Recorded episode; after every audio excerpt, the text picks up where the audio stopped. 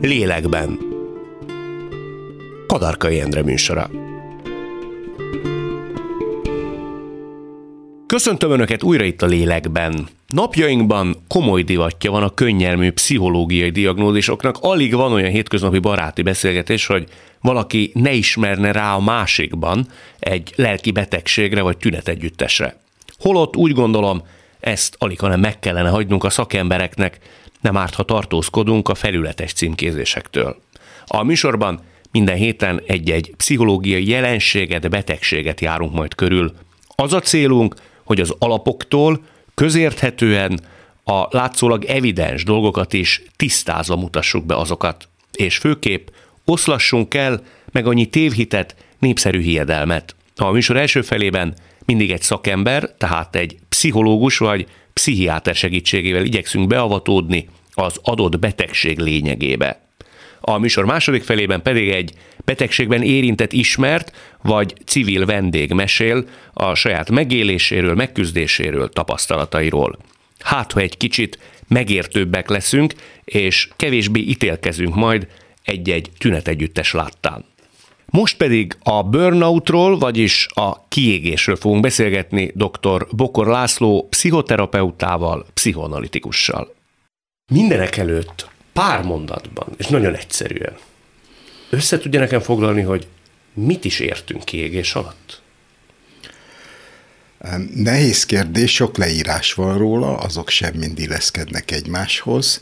Ha nagyon általánosan próbálom megfogalmazni, akkor mindenképpen erőtlenséggel, reménytelenséggel, negatív jövőképpel, valamiféle apátiával járó állapot, amelyet definíció szerint a környezeti nehézségek okoznak. Tehát, hogy le kell venni belőle a személyiségből adódó ö, ö, dolgokat, tehát egy depressziós nem nevezünk burnoutosnak. Mi a különbség a kettő közt? Ez ilyen definíció kérdése. A, a, a depressziónál elsősorban belső lélektani folyamatokra épül a szenvedés, a burnoutnál definíciószerűen inkább vagy hangsúlyosan külső tényezők okozzák. Nem mindig könnyű meghúzni a határt, tehát egy burnout tud depressziós képet mutatni, és fordítva is. Nem mindegy, hogy mit látunk, mert a beavatkozás azért az egészen más. Egy érintett könnyen fölismeri magának különbséget? A, szerintem nem. Uh, általában a minden öndiagnózis az egy nehéz dolog. A burnoutot az gyakran alkalmazzuk magunkra, tehát az egy öndiagnózis elsősorban. Megúszásra is használjuk? megúszásra is használják. Ez a nehézség vele, de minden ilyen um, pszichológiai, pszichiátriai fogalommal ez a nehéz, hogy sok mindenre lehet használni. Vádaskodni is lehet vele, megúszni is lehet vele, um, közben meg a nehézség forrása az akkor uh, rejtve marad. Mi a különbség a demotiváltság és a kiégés közt? Mert azt szerintem nagyon nem ugyanaz. Hát a demotiváltság az ö, valamilyen belső hajtóerőnek a elvesztése, de ott tudom, hogy mihez nincs kedvem. A burnoutnál nem feltétlenül tudom, hogy pontosan, hogy mihez nincs kedvem. Lehet, hogy azt mondom, hogy a munkafeltételek borzasztóak, és reménytelen itt elérni valamit, vagy dolgozni. Ez így önmagában még nem demotiváltság, és nem biztos, hogy a munkafeltételeknek a különböző részleteire is rálátok. Tehát, hogy tulajdonképpen mi hiányzik nekem adott munkafolyamatból. Van egy ilyen nagyon, lenne egy ilyen nagyon egyszerű hasonlatom, hogy milyen bonyodalmas a burnout. Tehát, hogyha egy meredek hegyoldalon fölfutok, akkor nagyon kifulladok a tetejére. És az, az a kifulladást most ezt tekintsük burnoutnak. De egyrészt ott van a hegy oldal, ami meredek, hát az olyan, amilyen. Másrészt én futok föl rajta. És itt ezer kérdés merül fel, miért futok fel rajta? Miért erre a hegyre futok? Miért a csúcsig kell futnom? Miért nem szerpentinesen futok? Miért, nem, miért futok? Tehát, hogy magam is kapcsolódok egy helyzethez, és ezt nem lehet kivonni a dologból. Ez a burnoutnak a belső folyamata. Maga a burnout igaziból az a gyógyítás világából, segítés világából eredő fogalom, tehát olyan embereknél írták le, akik nagy motivációval, elhivatottsággal valamilyen segítő foglalkozást csináltak. Például halálos betegeket gondoztak, menekülteket, menekülteknek adtak lélektani segítséget, vagy a szociális munkások széles spektruma ide tartozik. Tehát ezek nem olyan munkák, amik olyan nagyon nagy külső elismeréssel járnak. Miközben aki csinálja, az egy erős belső motivációval végzi ezt a munkát hogy ezek a belső értékek és a külső megbecsülés ez mennyire találkozik vagy nem, ez egy nagy kérdés. Ez sokszor eredője a kiégésnek? Igen. Tehát az egyik megoldási kísérlet az az, hogyha nem jutok elég megbecsüléshez a munkám által, akkor ráteszek még egy lapáttal. Többet dolgozom, akkor majd mindig, majd csak bejön és ez olyan mértékig tud fölpörögni, miközben a saját önbecsülésemet akarom egyensúlyba hozni, olyan mértékig tud fölpörögni, hogy egy idő után elszürkülnek a barátságaim, vagy még veszélyesebb, ha elszürkülnek a családi kapcsolataim. És sokszor kéz a kézben jár? Sokszor kéz, nem feltétlenül, de sokszor egymás után következik. Egy intőjel, nem kell megijedni tőle, de az egy intőjel, ha az életem nélkülözhetetlen részévé válik, hogy hazaviszem a munkát.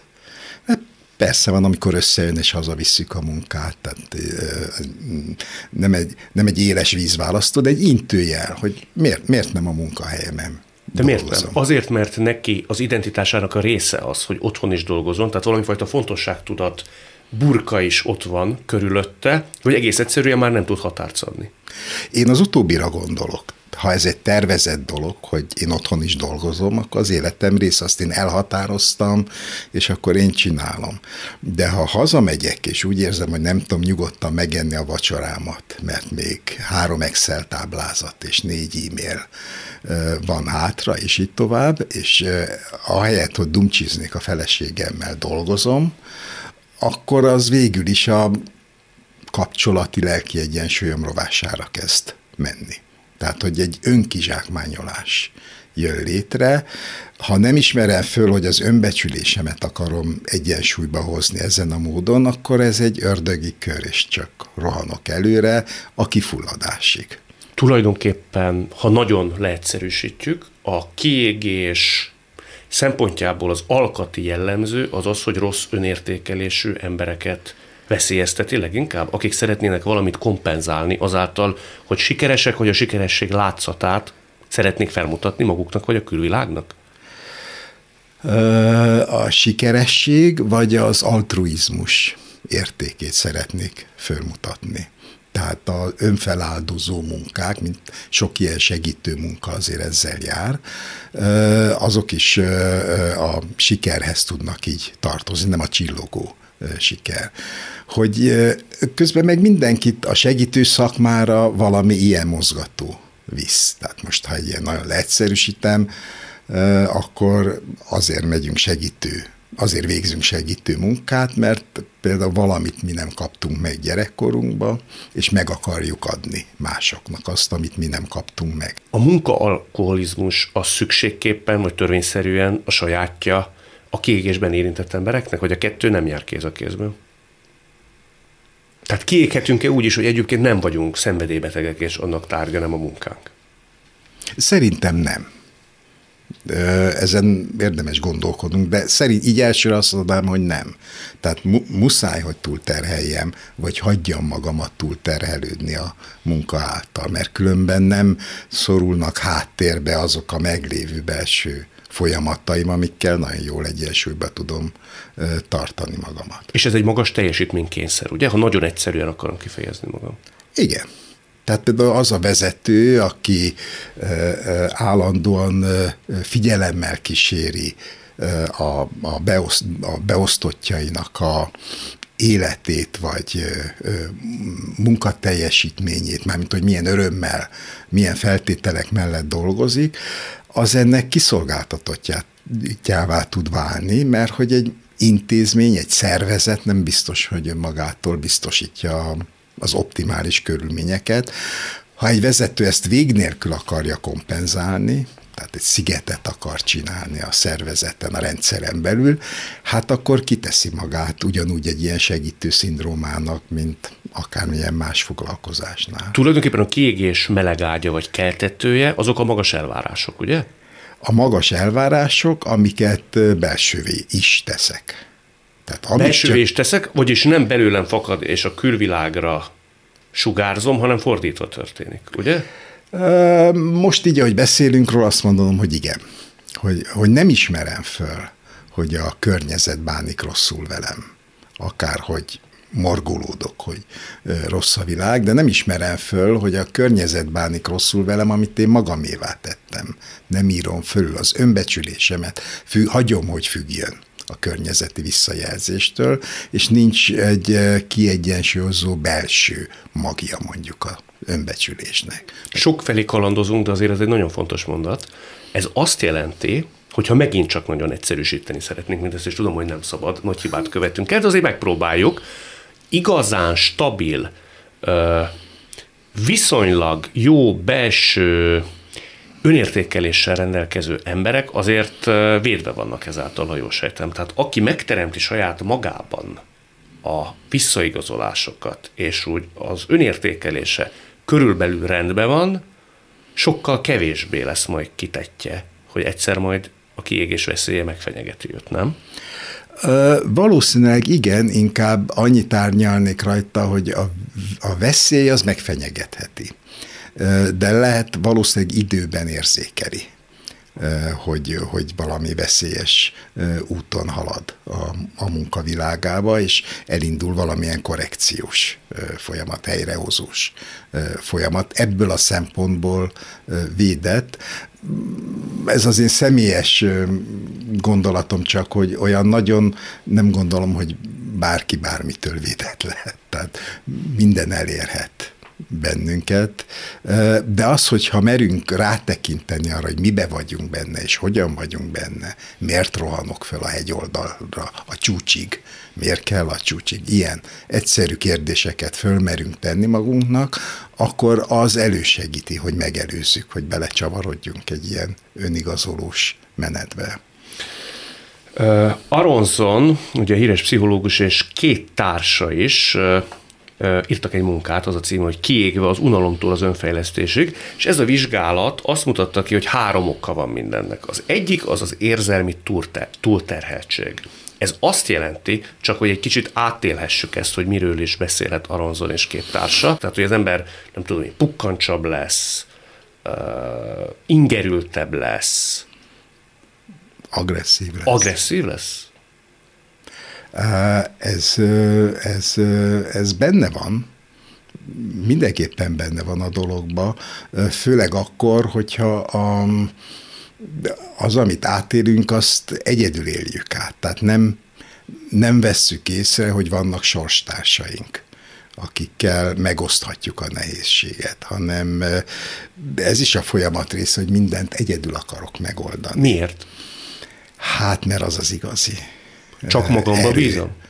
Az az igazi erő, hogy erő. egyedül. És ez a mi világunknak azért egy normája. Tehát a filmhősök, azok mindig magányos hősök. Tehát tulajdonképpen ez is egoinjekció, hogy én csináltam meg, én tudom a legjobban.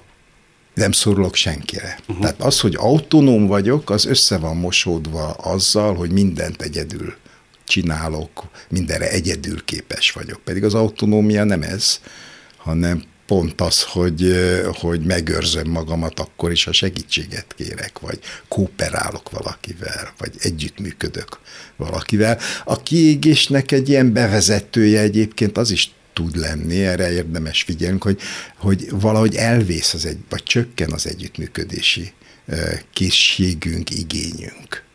Tehát ahol eredményes értekezletek vannak, és akkor ez a szervezeti rész, az egy jelentős védettséget ad az apátia vagy kiégéssel szembe. Az, hogy a érzelmi megterheléssel hogy bánunk, nem biztos, hogy átéljük. Én egyetem előtt műtősegédként dolgoztam, és az ilyen nagyon nehéz műtéteknél elképesztő röhögések voltak a műtőbe. Ez, ez egy védekezés volt mert borzasztó nehéz volt azt az állapotot elviselni, nem lehetett befejezni a műtétet, mert nem volt olyan állapotban a beteg, és miközben dolgoztak a sebészek, egyre nagyobb ökörségeket mondtak és röhögtek. Ezzel tudták tagadni azt, hogy valami nehéz érzelmileg. Bíró Bence, aki írt erről egy könyvet a kiégésről, például azt írja, hogy a biológiai rendszerünk telítetté válik a kiégés során. Ez annyit jelent, hogy mi halmozódik fel, hogy telítődik túl bennünk, hogy egy kicsit jobban ezt megértsük. Egy folyamatos idegfeszültségnek vagyunk kitéve? Hát egy folyamatos idegfeszültségnek, és ennek nyilván megvan a neurobiológiai, idegtudományi, biológiai háttere, a, kapcsolódó folyamatoknak. Mindenképpen valami, ha most így az idegrendszer működése felől nézzük, egy olyan rendszer szabadul el, ami valójában nincs a tudatos kontrollunk alatt. Tehát a stressz hatására ez a rendszer ez elszabadulhat, és önálló életet él, és mindenféle megoldást ba visz bele minket cselekvés szintjén, annélkül, hogy látnánk, hogy miről van szó. Ez akár egyébként a burnoutnál is, akár elmehet a szenvedélybetegségekig is vagy mondjuk a játékszenvedélynek egy része leírható úgy, hogy amit nem tudok kontrollálni önbecsülés szintjén a munkavilágában, azt megpróbálom a szerencsével kompenzálni, hogy ott viszont beüt a nagy ö, csoda, és akkor minden jó lesz. De egy kiégéssel szemező ember nagyobb eséllyel válik valaminek a függőjévé? Igen, ebbe, ebbe biztos vagyok. Tehát számos függőség valójában vagy maga a kiégés, vagy valamiféle megelőző próbálkozás. Nem hatékony.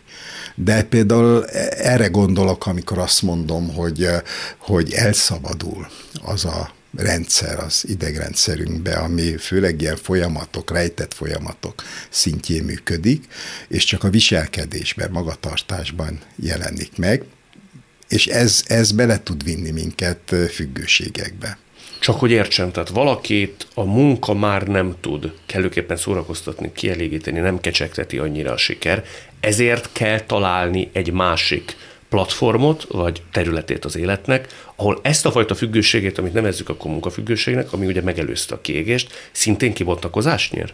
Hát igen, mert ezek a utóbbi függőségek, ezek végül is eufóriához vezetnek. Tehát ugyanazt az örömet adják meg, mint a munkasiker. Csak hát egy ilyen szer befolyása alatt, és csak illúzió a siker, de amikor, amit átélünk, az élmény szinten az egy eufória, ami a sikerélményhez vagy ugyanaz, de nagyon közel áll hozzá. Vegyük végig akkor a tüneteket. Az első fázis, legalábbis a szakirodalom említi, az a fáradtság. Ez szellemi vagy fizikai fáradtság? Mind a kettő lehet. Tehát lehet szélsőséges esetben, hogy kialvatlanul ébredek, nem pihenem ki magamat a hétvégén. Tehát egy fizikai fáradtság is lehet, és szellemi fáradtság is lehet, munka közben állandóan elálmosodok, nem tudok figyelni, nem köt le, amit csinálok. Ez akár még olyan munkaterületeken is elő tud fordulni, ahol, ami, ahol valami kapcsolati folyamat van. Szóval gondoljunk bele, az milyen nehéz állapot, hogy valakivel tárgyal valaki tétes dologról, és elkezd el álmosodni, és lecsuklik a szeme. Hát ezek, ez már inkább az apátia fele viszi a, a dolgot. De az, hogy nem tudom kipihenni magamat, nem töltődök föl, az egy jó jele ennek a túlterhelődésnek. Jó, hogy említett az apátiát, mert azt is említik, illetve az elégedetlenséget a munkával. Tehát egy kiégett ember, vagy a kiégés veszélyét magában hordozó ember soha nem megy úgy haza, hogy ez egy baromi sikeres nap volt, és most úgy legalább egy időszakra elégedett lehetek magammal? Hát szerintem, hogy soha, hát hogy nem. Vagy soha ritkán. nem, vagy nagy, nem elégszer. Nem elégszer. Egy burnout-tal élő, vagy fenyegetettséget magánviselő embernek vannak örömforrásai az életben? Tehát tud bárminek örülni? Vagy már van az a fázis, amikor szinte semminek? Hát vagy fordítva is ülhetünk a lovon, hogy nincs elég öröme az életben, mindent a munkától vár, amit az persze nem tud megadni. Inkább ez a gyakoribb? Én inkább erre. Inkább erre tippelek, mert akinek van valamilyen elfoglaltsága, ami neki öröm, szenvedélyes öröm akár a munkán kívül, akkor akkor megvan a, megvannak a megfelelő örömforrásai az életbe. Fontosabb, hogy milyen munkaerő vagyok, mint hogy milyen apa vagyok. És ez egy nagyon, de közben ez egy nagyon kínzó állapot. Tehát ne, e, itt most úgy, úgy, úgy beszélek róla, mint a dolognak egy ilyen megúszásos vonulata lenne. Benne van, de alapvetően ezek nagyon kínzó állapotok. Tehát bár mindannyian felelősek vagyunk a lelki állapotunkért, akár mi is van, de ugyanakkor hát együttérzésre is érdemesek vagyunk burnout esetén. Tehát a burnoutot megélő embernek nagyon nem jó. Nagyon. Akkor is, ha megúszásra használja a fogalmat, akkor is nagyon nem jó. És szerintem ez a fontos kiinduló pont, hogy azt lássuk, hogy neki nem jó. Ez a beavatkozásoknak a kiinduló pontja. Szerintem van ennek, legalábbis én teljesen kibicként azt gondolom, valamifajta lépcsőzetessége. Tehát, hogy az egyik lépés követi a másikat, aminek a vége a teljes kiégés, ami már komoly segítségért kiállt. Azt írják például, hogy van az úgynevezett idealizmus szakasza. Ez azt jelenti, hogy a nagy becsvágyjal rendelkező, nem azt mondom, hogy világ megváltó szándékokkal élő emberek, de tulajdonképpen akiknek ilyen nagy ö, idealisztikus gondolatai vannak, sokkal könnyebben csúsznak ebbe bele? Minél erősebb, annál inkább, főleg, hogyha ezekre nincs semmilyen rálátása. Tehát nem reális célokat tűz ki maga elé. Azt De gondolom, szépeket. De szépek. Ez a nehéz benne. Lehet, hogy nem reális, de szép. Lehet, hogy nem reális, de világjobbító gondolat. De hogy hogyan megvalósítható, mennyi idő alatt, hogy ő abban a helyzetben van-e, az egy következő kérdés. És eznek az idealizmusnak az összeomlása, az egy elég fájdalmas és szomorú dolog. Amikor kevésnek kezdi érezni magát, Igen, vagy a célokat látja túlon túl megvalósíthatatlannak. igen. Ilyenkor lép életbe, gondolom én, a realizmus szakasza, amikor már nem tartjuk magunkat alkalmasnak ezen feladat ellátására. Innen fakad egyfajta bizonytalanság, nevezetesen, hogy nem ötöt kell lapátolnom, hanem ötszázat. Az elégedetlenség érzése, a nem vagyok elég érzése. Az a kérdés, hogy ez nem egy lyukas vödöre, hogy nem vagyok elég érzés. Tehát, hogy tényleg, ha 50-ről 500-ra emelem a lapátolást, tényleg az segíte azon, hogy, hogy megértsem, hogy mire, meg hogyan vagyok elég. Tehát, ha csak előre megyek, és hajt engem egy elismerés utáni sóvárgás, akkor az így nem fog beteljesedni, mert a világ sosem ad elég sóvárgást. És ezért nem szeretem ezt a másik kifejezést, amit itt szoktak használni, hogy a megfelelési kényszer, mert az hát megfelelési kényszere mindannyiunknak van, az egy, abban nincs dilemma. Az elismerés utáni sóvárgás, abban benne van egy konfliktus. Konfliktusom van a világgal, mert nem ad elég elismerést. És én sóvárgok, és ezért leértékelem magamat, értéktelennek érzem magamat. Ez egy olyan folyamat, ami sok lélektani dologban benne van, de a burnoutnak is az egyik építőeleme. El is érkeztünk a harmadik szakaszhoz, a stagnálás szakaszához, amikor a teljesítmény már az előbb említett okok miatt nem tud emelkedni, sikerélmény is óhatatlanul csökkenni kezd. Ez mivel jár? Ez még a kevésbé veszélyesebb zóna? Én szerintem ez már elég veszélyes. Uh-huh. Mert ez olyan, mint ez a stagnálás, ez tud olyan lenni, mint a falnak ütköztem volna. Nincs tovább. Nem lehet fejlődni. Ebb, innen csak egy bolhaugrás az apátia, a reménytelenség, hogy nem érdemes dolgozni, úgyse gyógyul meg, úgyse változik, úgyse nő a termelékenység, beleveszünk a, a feladatokba, hogyha ez nincs valahogy a helyére téve, hogy milyen sok összetevőből áll az, hogy valami eredményes, meg hogy én eredményes vagyok. Nem lehet mindent. A baj többnyire abból van, ha mindent egy lapra teszünk föl. Nem szokott bejönni. Hm. Mit tud tenni a környezet, a mikrokörnyezet? Egy feleség, egy férj, egy testvér, egy jó barát, egy főnök. Ha ezeket látja, mert szerintem ez kulcskérdés minden betegség esetén, hogy szépen szétszállazzuk azt, hogy az érintettek mi mennek keresztül, mi az ő pokoljárásuk, vagy lejtmenetük. De mit tud tenni az, aki mindenre rálát reális és új szemmel? Családban erre nagyon nehéz rálátni, de tegyük föl, hogy rá lehet. Rá lehet. Szerintem, ha egy házastárs elgondolkodik azon, hogy mik azok a megbecsülések, amik itthon hiányoznak a páromnak, és a munkavilágában keresi, ne adj Isten, még erről beszélgetni is tudnak, tehát valahogy ez problémává tud válni, az egy jó út, az egy jó lépés.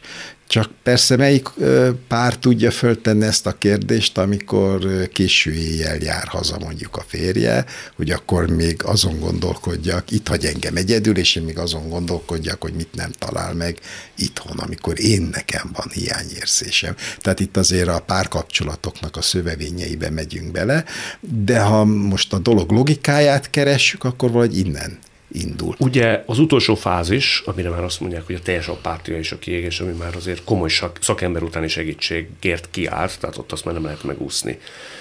Ön mikor szorgalmazná azt, hogy valaki már kérjen segítséget, mondjuk, ha itt öt fázist említettünk? Melyik már az, aminél a felkiáltó jelek megjelennek? Hát valahogy azon a ponton, ahol az kezd látszódni, hogy nem tud valamit szabályozni, megpróbálja, de nem sikerül, megint megpróbálja, meg nem sikerül, azokon a pontokon lehet azt mondani, hogy hát végül is annyi kísérletet tesz a dolog megoldására. Valószínűleg egyszerűen meg lehetne érteni, hogy hol akad el mert nem mindent tudunk, mert nem mindent tudunk egyedül megoldani. Lehet, hogy egy diszkusszív helyzetben legyen az egy Már tanácsadó. Párbeszéd helyzetben. Párbeszéd helyzetben legyen az egy tanácsadó, vagy ha olyan a probléma egy terapeuta, attól egyszerűen, hogy, hogy egy párbeszédbe kerül a dolog, és nem minden belül zajlik, attól jelentősen előre lehet, le, előre lehet lépni. Azért legyünk egy kicsit, hogy mondjam, reménykeltők, ki lehet jönni a kiégésből? Mindenképpen ki lehet jönni. Ez egy szép dolog a kiégésben, hogy szerintem, ha kiégésről van szó, minden kiégésből ki lehet jönni. Nagyon szépen köszönöm. Én is köszönöm. Jó beszélgetés volt.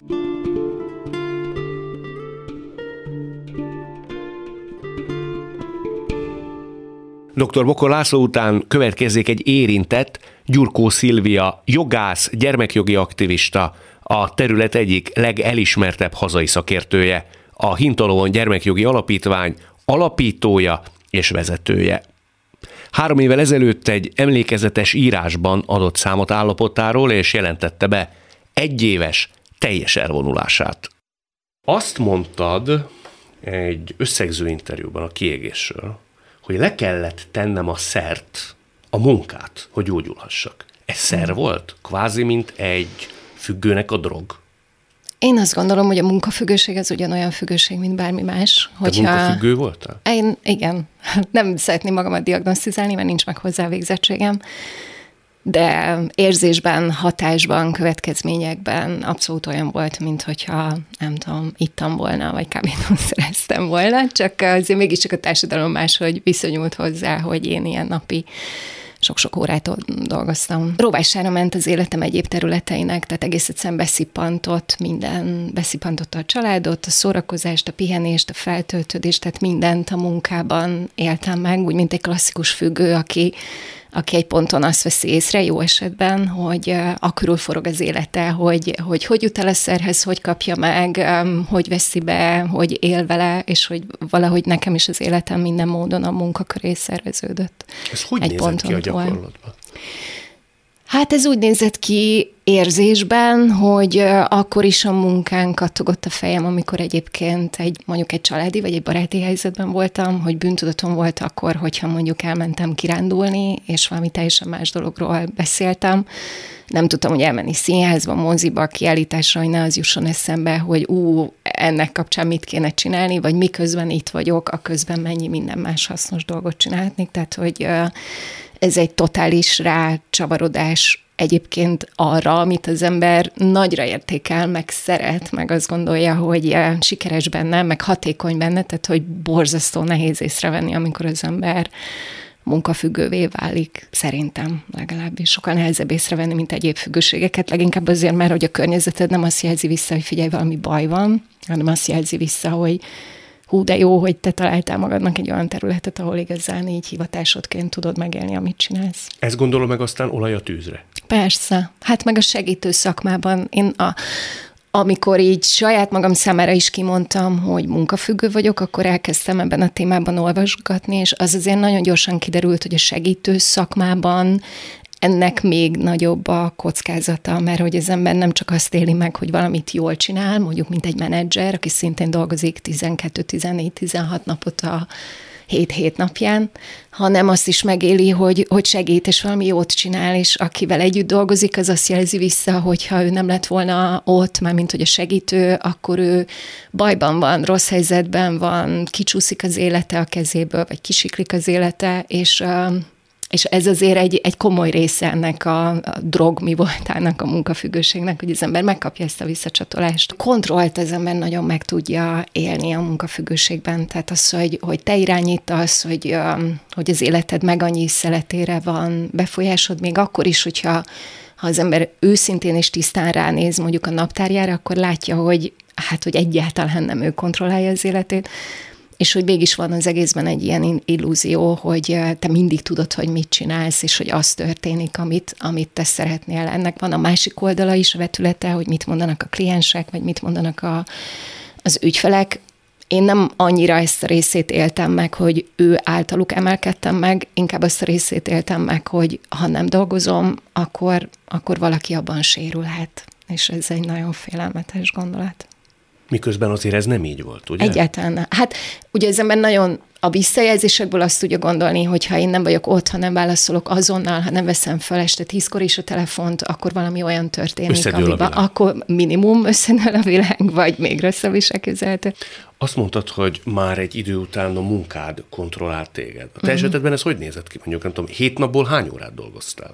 Én olyat olvastam, hogy hát 13-14 órák is voltak. Abszolút. Hát, tehát 10 óránál kevesebbet szerintem soha és hogy uh, általában az volt a jellemző, hogy, uh, hogy reggel hamarabb ébredtem, hogy így kihasználjam a csöndet, és tudjak dolgozni, és estem még, miközben mindenki aludt, én még azért elővettem a laptopomat, és hétvégén írtam, tehát hogy hétvégén voltak azok a munkák, amik így elmélyedést igényeltek, és hétközben meg találkoztam másokkal, szóval... Uh, Nem találkoztál másokkal?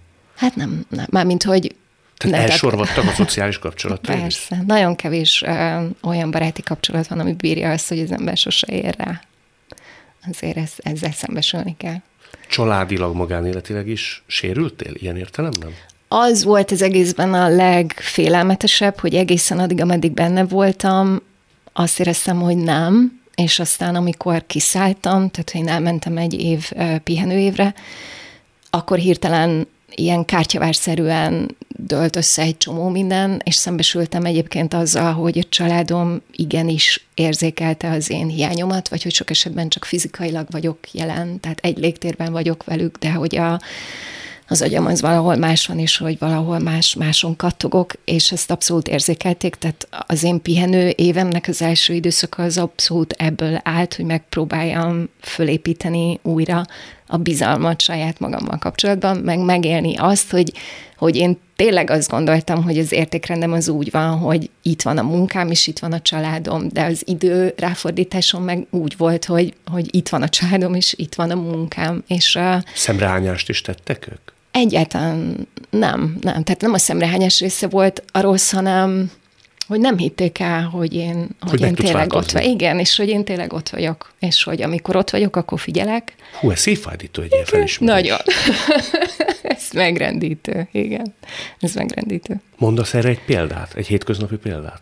Hogy hát amikor egyszerűen azt látod a szemén valakinek, hogy te most tényleg figyelsz? Igen. Hát az, amikor mondjuk a, a lányom azt mondja, hogy, nem tudom, vigyem el iskolába, és akkor én azt mondom, hogy oké, okay, elviszem, és akkor tényleg elviszem az iskolába, és közben tudunk beszélgetni, és amikor kiszáll, akkor akkor érzem azt, hogy, hogy ez egy valódi együttlét volt. Tehát az, az érzésben van meg az, hogy nem az volt, hogy én közben beszélgettem vele, és akkor ilyen praktikus dolgokról volt szó, hogy mit fog enni ebédre, meg hogy fog hazajönni, vagy nem tudom, bepakolta, amit be kell pakolni, hanem egyszerűen olyan dolgokról beszélgettünk, amik neki is fontosak voltak, meg nekem is fontosak voltak. Mm. És mondjuk ugye a harmadik, negyedik alkalom után látni azt, hogy, hogy hát, hogy tud, tud kérni, vagy hogy kép, képes a, a, a gyerekem megfogalmazni kérdéseket velem szemben, hogy, hogy ezt csinálja, vagy azt csinálja, mert hogy megjelenik benne az a bizalom, hogy akkor én tényleg ott is leszek, és nem az lesz, hogy utolsó pillanatban lemondom, vagy azt mondom neki, hogy figyelj, ezt nem tudom megcsinálni, mert dolgozom, sok vagy vannak volt. nálam. Nagyon sok, nagyon sok. Ilyet megbocsátottál magadnak? Hát, ha úgy teszed fel a kérdést, hogy, hogy, hogy sokat sírtam amiatt, mert bűntudatom volt, hogy nem voltam eléggé jelen, és nem voltam elég jó szülő, az abszolút így van. Nagyon sokáig volt bűntudatom, és sokat dolgoztam azért, hogy ez át tudjon fordulni legjobb esetben lelkiismeret furdalásra, vagy el tudjam fogadni azt, hogy, hogy hosszú ideig én ezt így tudtam csak csinálni, és hogy azt nem tudom meg nem történt itt tenni. Amit tudok tenni, hogy, hogy a jelenben itt és most itt vagyok, meg hogy talán ezzel tudok mutatni egy, egy példát a, a családomnak, meg azoknak, akik szeretnek engem, hogy ezt képes voltam észrevenni, képes voltam kiszállni ebből, és hogy, hogy piszkosul sajnálom, hogy ez így, így volt. Az egy megrendítő dolog, ugye én gyerekekért, meg gyerekekkel dolgozom, meg gyerekvédelemben dolgozom, és hogy mégis ez az egy szem gyerek, aki nekem a legfontosabb, hogy ő meg annyi helyzetben kimaradt, és, um, és valójában azért, mert én más gyerekek miatt mentem ide-oda, amoda, amiatt az ő szükségletei háttérbe szorultak. Szóval ez egy, ez egy szomorú, ez egy szomorú rész. Belecsúsztam a saját motivációim, meg a saját mindenféle um, érzelmi kiszolgáltatottságom miatt egy ilyen helyzetbe, hogy a munkából töltekeztem. Na mindjárt erről is beszélünk, mert szerintem ez az egyik legfontosabb, mm. hogy mi a drive, vagy mi a igen, hajtóerő. Igen, nem mi akartam használni ezt a kifejezést, hogy drive, azt kerestem, hogy ez vajon hogy van magyarul. Hajtóerő. Én is ezt jobban szeretem. Ez jó. Én is jobban szeretem. Igen, igen. Viszont egyre válaszolj még kérlek, aztán nem akarsz erről beszélni, nem kell, de nagyon érdekel, mert a veszélyek tekintetében szerintem azért ez egy nagy felkiáltójel, hogy volt-e olyan emberi kapcsolatod, amely például roncsolódott annyira, hogy ma már szerinted nem lehet onnan folytatni, mint a munka alkoholizmusod előtt vagy közben? I- ilyen veszteség nem, nem volt. Ilyen veszteség nem volt. Én Ez rajtad múlott, vagy az ő nagyvonalúságuk? Szerintem e, én nagyon hálás vagyok azért, hogy ők kitartottak mellettem, és hogy akkor is tolerálták, ahogyan működtem, amikor ez nagyon nehezen tolerálható volt. Van három nagyon közeli barátnőm, akik éppen miközben padlót fogtam, ültek le velem, és beszélgettek arról, hogy ez így tovább nem mehet, és akkor azt hiszem, hogy gyűlölöm azt a helyzetet, és hogy nem, le, nem igaz, hogy miért nem tudnak most egy kicsit megengedőbbek lenni, de egy utólag visszagondolva azt hiszem, hogy, hogy a legjobb pillanatban uh, avatkoztak be, vagy, vagy jelezték azt, hogy, uh, hogy egész egyszerűen muszáj máshogyan működnöm. Ha ők nem avatkoznak be, nálad az önreflexiós rendszered működött volna már annyira, uh-huh. hogy oda teszed a saját felkiáltó jelet? Tehát megállj parancsolj mindennek? Hát figyelj, ez iszonyat nehéz, mert a, mi lett volna, ha, tehát ez a, ha visszamennék az időben, meg ha ez történne. A mai eszemmel azt gondolom, hogy hogy az én igazi nagy szerencsém az, hogy 10 évvel ezelőtt elkezdtem egy terápiát, és hogy így szépen fokozatosan azért mégiscsak kialakult bennem egy rálátás saját magamra, ami persze nem működik tökéletesen, de hogy talán ez, ez volt az, ami, ami sokat számított, hogy, hogy van egy tanult mintám arra, hogy az ember kérdéseket tegyen fel magának, és hogy azok elől a kérdések elől ne elbújjon, hanem Viszont... bármilyen fájdalmas is nézzen szembe velük. Viszont ez azért elég aggasztó. Terápia mellett az ember Igen. ilyen intellektussal. Ja. A jelzőrendszere nem működik annyira, hogy menet közben megállt parancsolni. Hát mert ez nem fejben dől el. Tehát ez nem, nem fejben dől el um, az, hogy, hogy neked mi a hajtóerőd. Tehát én például úgy nőttem fel, mögöttem egy olyan gyerekkor van, amiben a szeretet és az elfogadás nem feltétel nélkül Tehát nekem meg kell dolgozom azért, hogy helyem legyen a nap alatt, legalábbis e, e, ez az én működésem, és hogy mindig azt gondolom, hogy aki felhív telefonon és kér segítséget, annak, annak a szükséglete, meg annak az igénye mindig megelőzi az enyémet, hogy hogyha a naptáramban van egy, egy centinyi hely, akkor azt oda kell adni, vagy legalábbis ez így működött a, a, a pihenő év előtt, tehát ez um, teljesen mindegy, hogy az embernek milyen magas a, az iq vagy milyen a kognit, milyenek a kognitív képességei, az, hogyha ő érzelmileg ilyen módon egy pillanat alatt befolyásolható, vagy elkapható, akkor, akkor nagyon nehéz határokat húzni, meg azokat megtartani. Úgy itt azt mondod, hogy paraszti családból származol. Ez így van. Tehát az abból állt, hogy ott a munka becsülete volt a mindenek felett álló? Tehát dolgozni Igen. kell, és az számít igazán értékes embernek a társadalomban, aki mm. nagy szívósággal, állatotossággal és kötelességtudással Igen. jár el? Ez egy, ez egy hihetetlenül masszív munkakultúra, ami ami az én családomban volt, ott mindenki úgy definiálta saját magát, hogy elsősorban a munkáján keresztül, tehát ez amit csinálsz, és hogy mindenki nagyon odafigyelt arra, hogy a nap 24 órájában dolgozzon, ami, ami egyébként azzal is együtt járt, hogy a saját érzéseik elől meg elmenekültek, de hát ugye ezt én gyerekként nem láttam. Én gyerekként azt láttam, hogy az anyu elkészíti az ebédet, szólok az apámnak, hogy jöjjön be a műhelyből, vagy, vagy enni, és ő nem jön be, mert, mert előtte befejezi a munkáját, és mindig hideg ételt és megfőzi a kávéját, majd, majd kimegy, hogy befejezze a munkát, amit tud csinálni, és hogy a kávéja mindig kihűl, és mindig hideg kávét teszik, és az, az anyámat nem is látom enni, és, és eltelik 40 év, mire észreveszem azt, hogy én tulajdonképpen sosem ülök le enni, hanem mindig számítógép előtt teszek, vagy munka közben eszek, vagy adok valami értelmet annak, hogy egyek. Tehát, hogy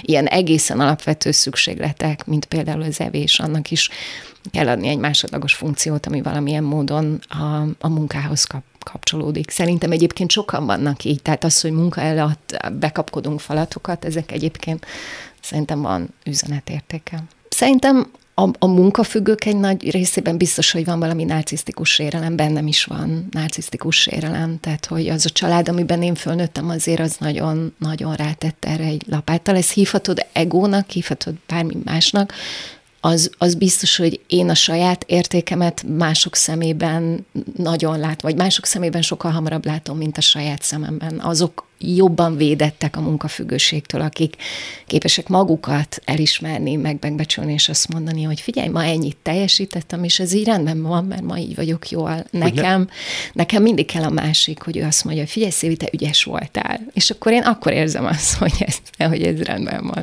Egyszer azt mondta nekem egy nagyon sikeres top menedzser, amikor a nagy birodalmának egy részét eladta, vagy megvált mm. tőle, hogy nem tudom, hogy minek örülnék jobban.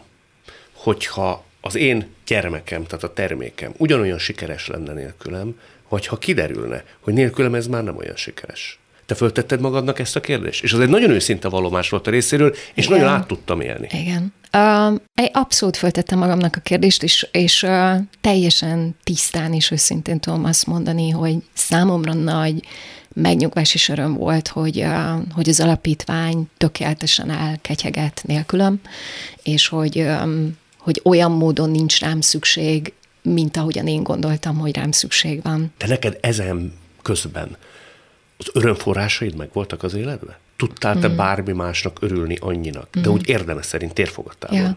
mint amikor sikerel, sikerélményed volt a munkában?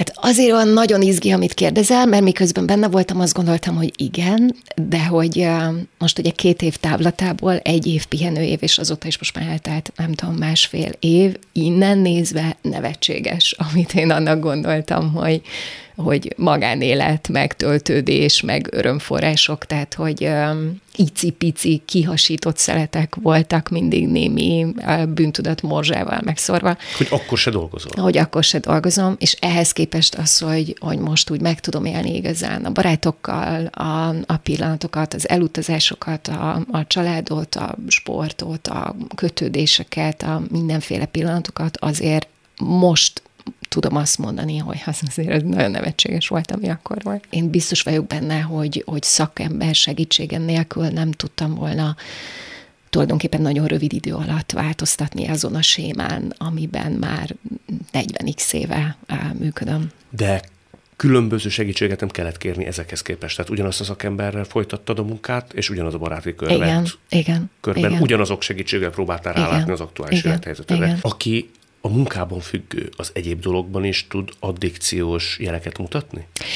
Figyeltem magamat ezzel a szemmel, ugye én többek között például egy olyan családból is érkezem, ahol az alkoholbetegség, meg az alkohol um, lal kapcsolatos függőségek is jelen vannak, tehát abban én például sokkal tudatosabb voltam, tehát én mindig nagyon odafigyeltem arra, akár a Covid ideje alatt, akár az elévő, hogy ne, ne kezdjem a stressz alkohollal oldani, és hogy ne az legyen a mintázatom, hogy hazamegyek, és akkor uh, kinyitok egy üvegbort, és akár csak egy pohárral is megiszom, tehát uh, abban volt egy óvatosság bennem, hogy arra odafigyeljek, azt tippelem, hogy igen, tehát, hogy az ember úgy általában van egy habitusa, vagy úgy általában van egy személyisége, vagy egy működése, ami kitetté teszi őt különböző függőségekre, és aztán megtalálja a saját szerét, és az én szerem a munka volt, mert hogy van egy olyan önképem, hogy én egyébként egy hasznos ember vagyok, hogy én egy jó ember vagyok, hogy nekem jó dolgokat kell csinálnom, és ebbe, ebbe nem fér bele más, más szerhasználat, mint a, mint a munka.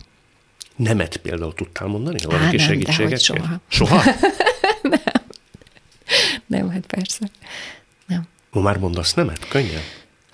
Nem, hát ugye nem vagyok kígyó, hogy kibújjak a bőrömből, szóval ez továbbra sem megy jól, de ma már vannak technikáim arra, hogy hogy mondok nemet úgy, hogy nem mondok nemet. Tehát például az, hogy széthúzom a naptáramat, tehát odafigyelek arra, hogy amikor valaki időpontot kér, akkor nem azt mondom, hogy nincs, hanem hogy azt mondom, hogy nem tudom, novemberre tudok időpontot adni.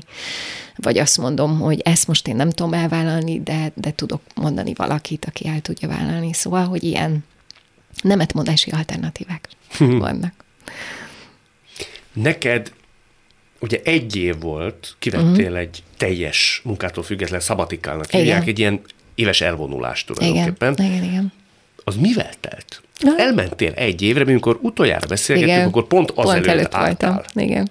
És akkor te kikapcsoltad a telefonod, uh-huh. mindent igyekeztél bepótolni, amit korábban nem. Mi volt egyáltalán a stratégiád, és ebből mit tudtál megvalósítani? Igen. Hát én a- azzal mentem el Szebetikerre, hogy hát, hogy mindenből kiiratkozom, ehhez kellettek a kollégáim, hogy ezt így tényleg tiszteletbe is tartsak, tehát nekem konkrétan egy éven keresztül nem csörgött a telefonom, csak akkor, hogyha a családtagjaim hívtak, és hogy semmiben nem kérdeztek meg, vagy nem mondtak semmit, tehát hogy még információm sem volt arról, hogy egyébként mi zajlik a számomra olyan fontos munkában. Tehát Ehhez ez sok volt. önuralom kellett? Annyira el voltam fáradva, amit csak akkor vettem észre, amikor megálltam, hogy, hogy valójában nem kellett hozzá önuralom. Az, hogy nekik ez mennyire volt könnyű vagy nehéz, erről gondolok ezt, azt, hát, meg ők is mondtak ezt, azt, de hogy... Ha számít valamit a véleményem, ja. ugye pont akkor találkoztunk, és Igen. most találkozunk újra, Igen. mintha két különböző ember. Tényleg? Abszolút.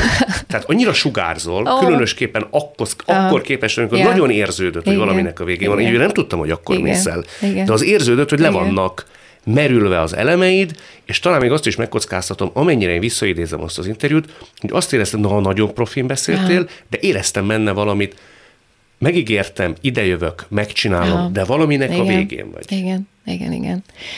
Hát szerintem egyébként, és ez, ez nagyon, egyrészt tök köszi, hogy mondod, másrészt a, meg hogy szerintem, tehát ez például a munkafüggőséggel kapcsolatban nekem fejben egy nagy segítség volt abban, hogy miért nem szabad még egyszer belekeveredni ebbe a helyzetbe, mert hogy egész egyszerűen dolgozni se tudsz jó minőségben, ha függő vagy. De hogy visszatérve a kérdésre, hogy, hogy igen, hogy mivel tett, tehát ugye én nagyívű terveim voltak, azt gondoltam, hogy hogy van az egyik kiadóval függőben, szégyelem is elmondani, mennyi ideje, mindenféle fölkérések könyvekre, és akkor majd én könyvet fogok írni, ahogyan ez egyébként meg van írva.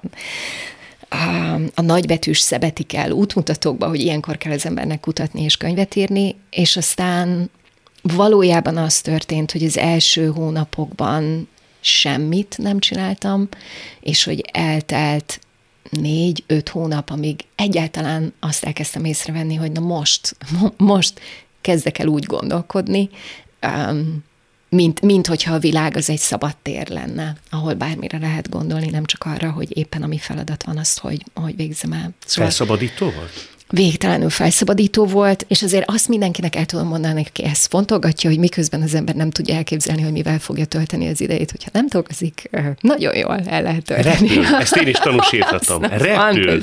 A semmit tevéssel. A semmit tevéssel.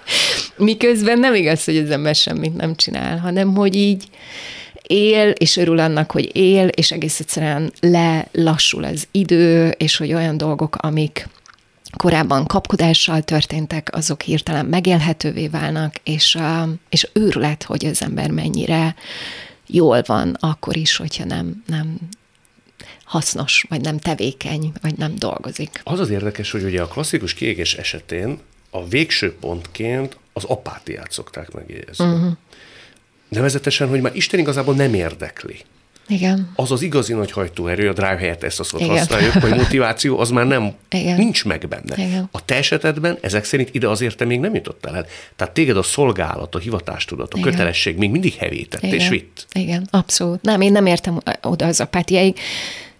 Um, ugye gyerekvédelmi szakemberekkel dolgozom, és azért látok nagyon sok olyat, aki elé, azt szerintem az, az annál rémületesebb kevés dolog van az életben, amikor egy olyan emberrel találkozol egy pozícióban, aki magát is unja, dolgát is unja, egyáltalán nem érdekli, hogy mi történik, és nem szólítható meg semmilyen módon. Szerintem ez egy annyira ki zsigerelt, kiüresedett élet, hogy ősz, őszintén nem tudom, hogy hogyan lehet ilyenkor jól lenni az embernek saját magával.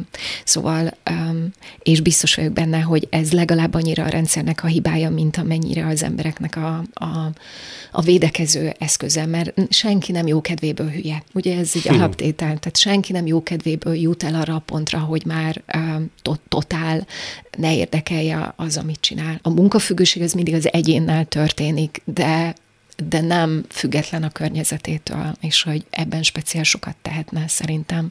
Munkahely, közeg, a gyerekvédelmet vagy a szociális rendszert gondolom, akkor ott rendszer szinten sokat lehetne tenni azért, hogy ez ne álljon elő. Még egyet árulj nekem, azt mondtad, hogy korábban úgy ettél, hogy azon közben is ott volt igen, a mobil a laptop. Igen. Most megadod a módját? Tehát érdemes szerint eszel, és csak arra figyelsz. Igen, igen. Sőt, az alapítványban is bevezettük a közös ebédet, amikor nem, nem dolgozunk, hanem csak együtt vagyunk és eszünk, és ez szerintem fontos.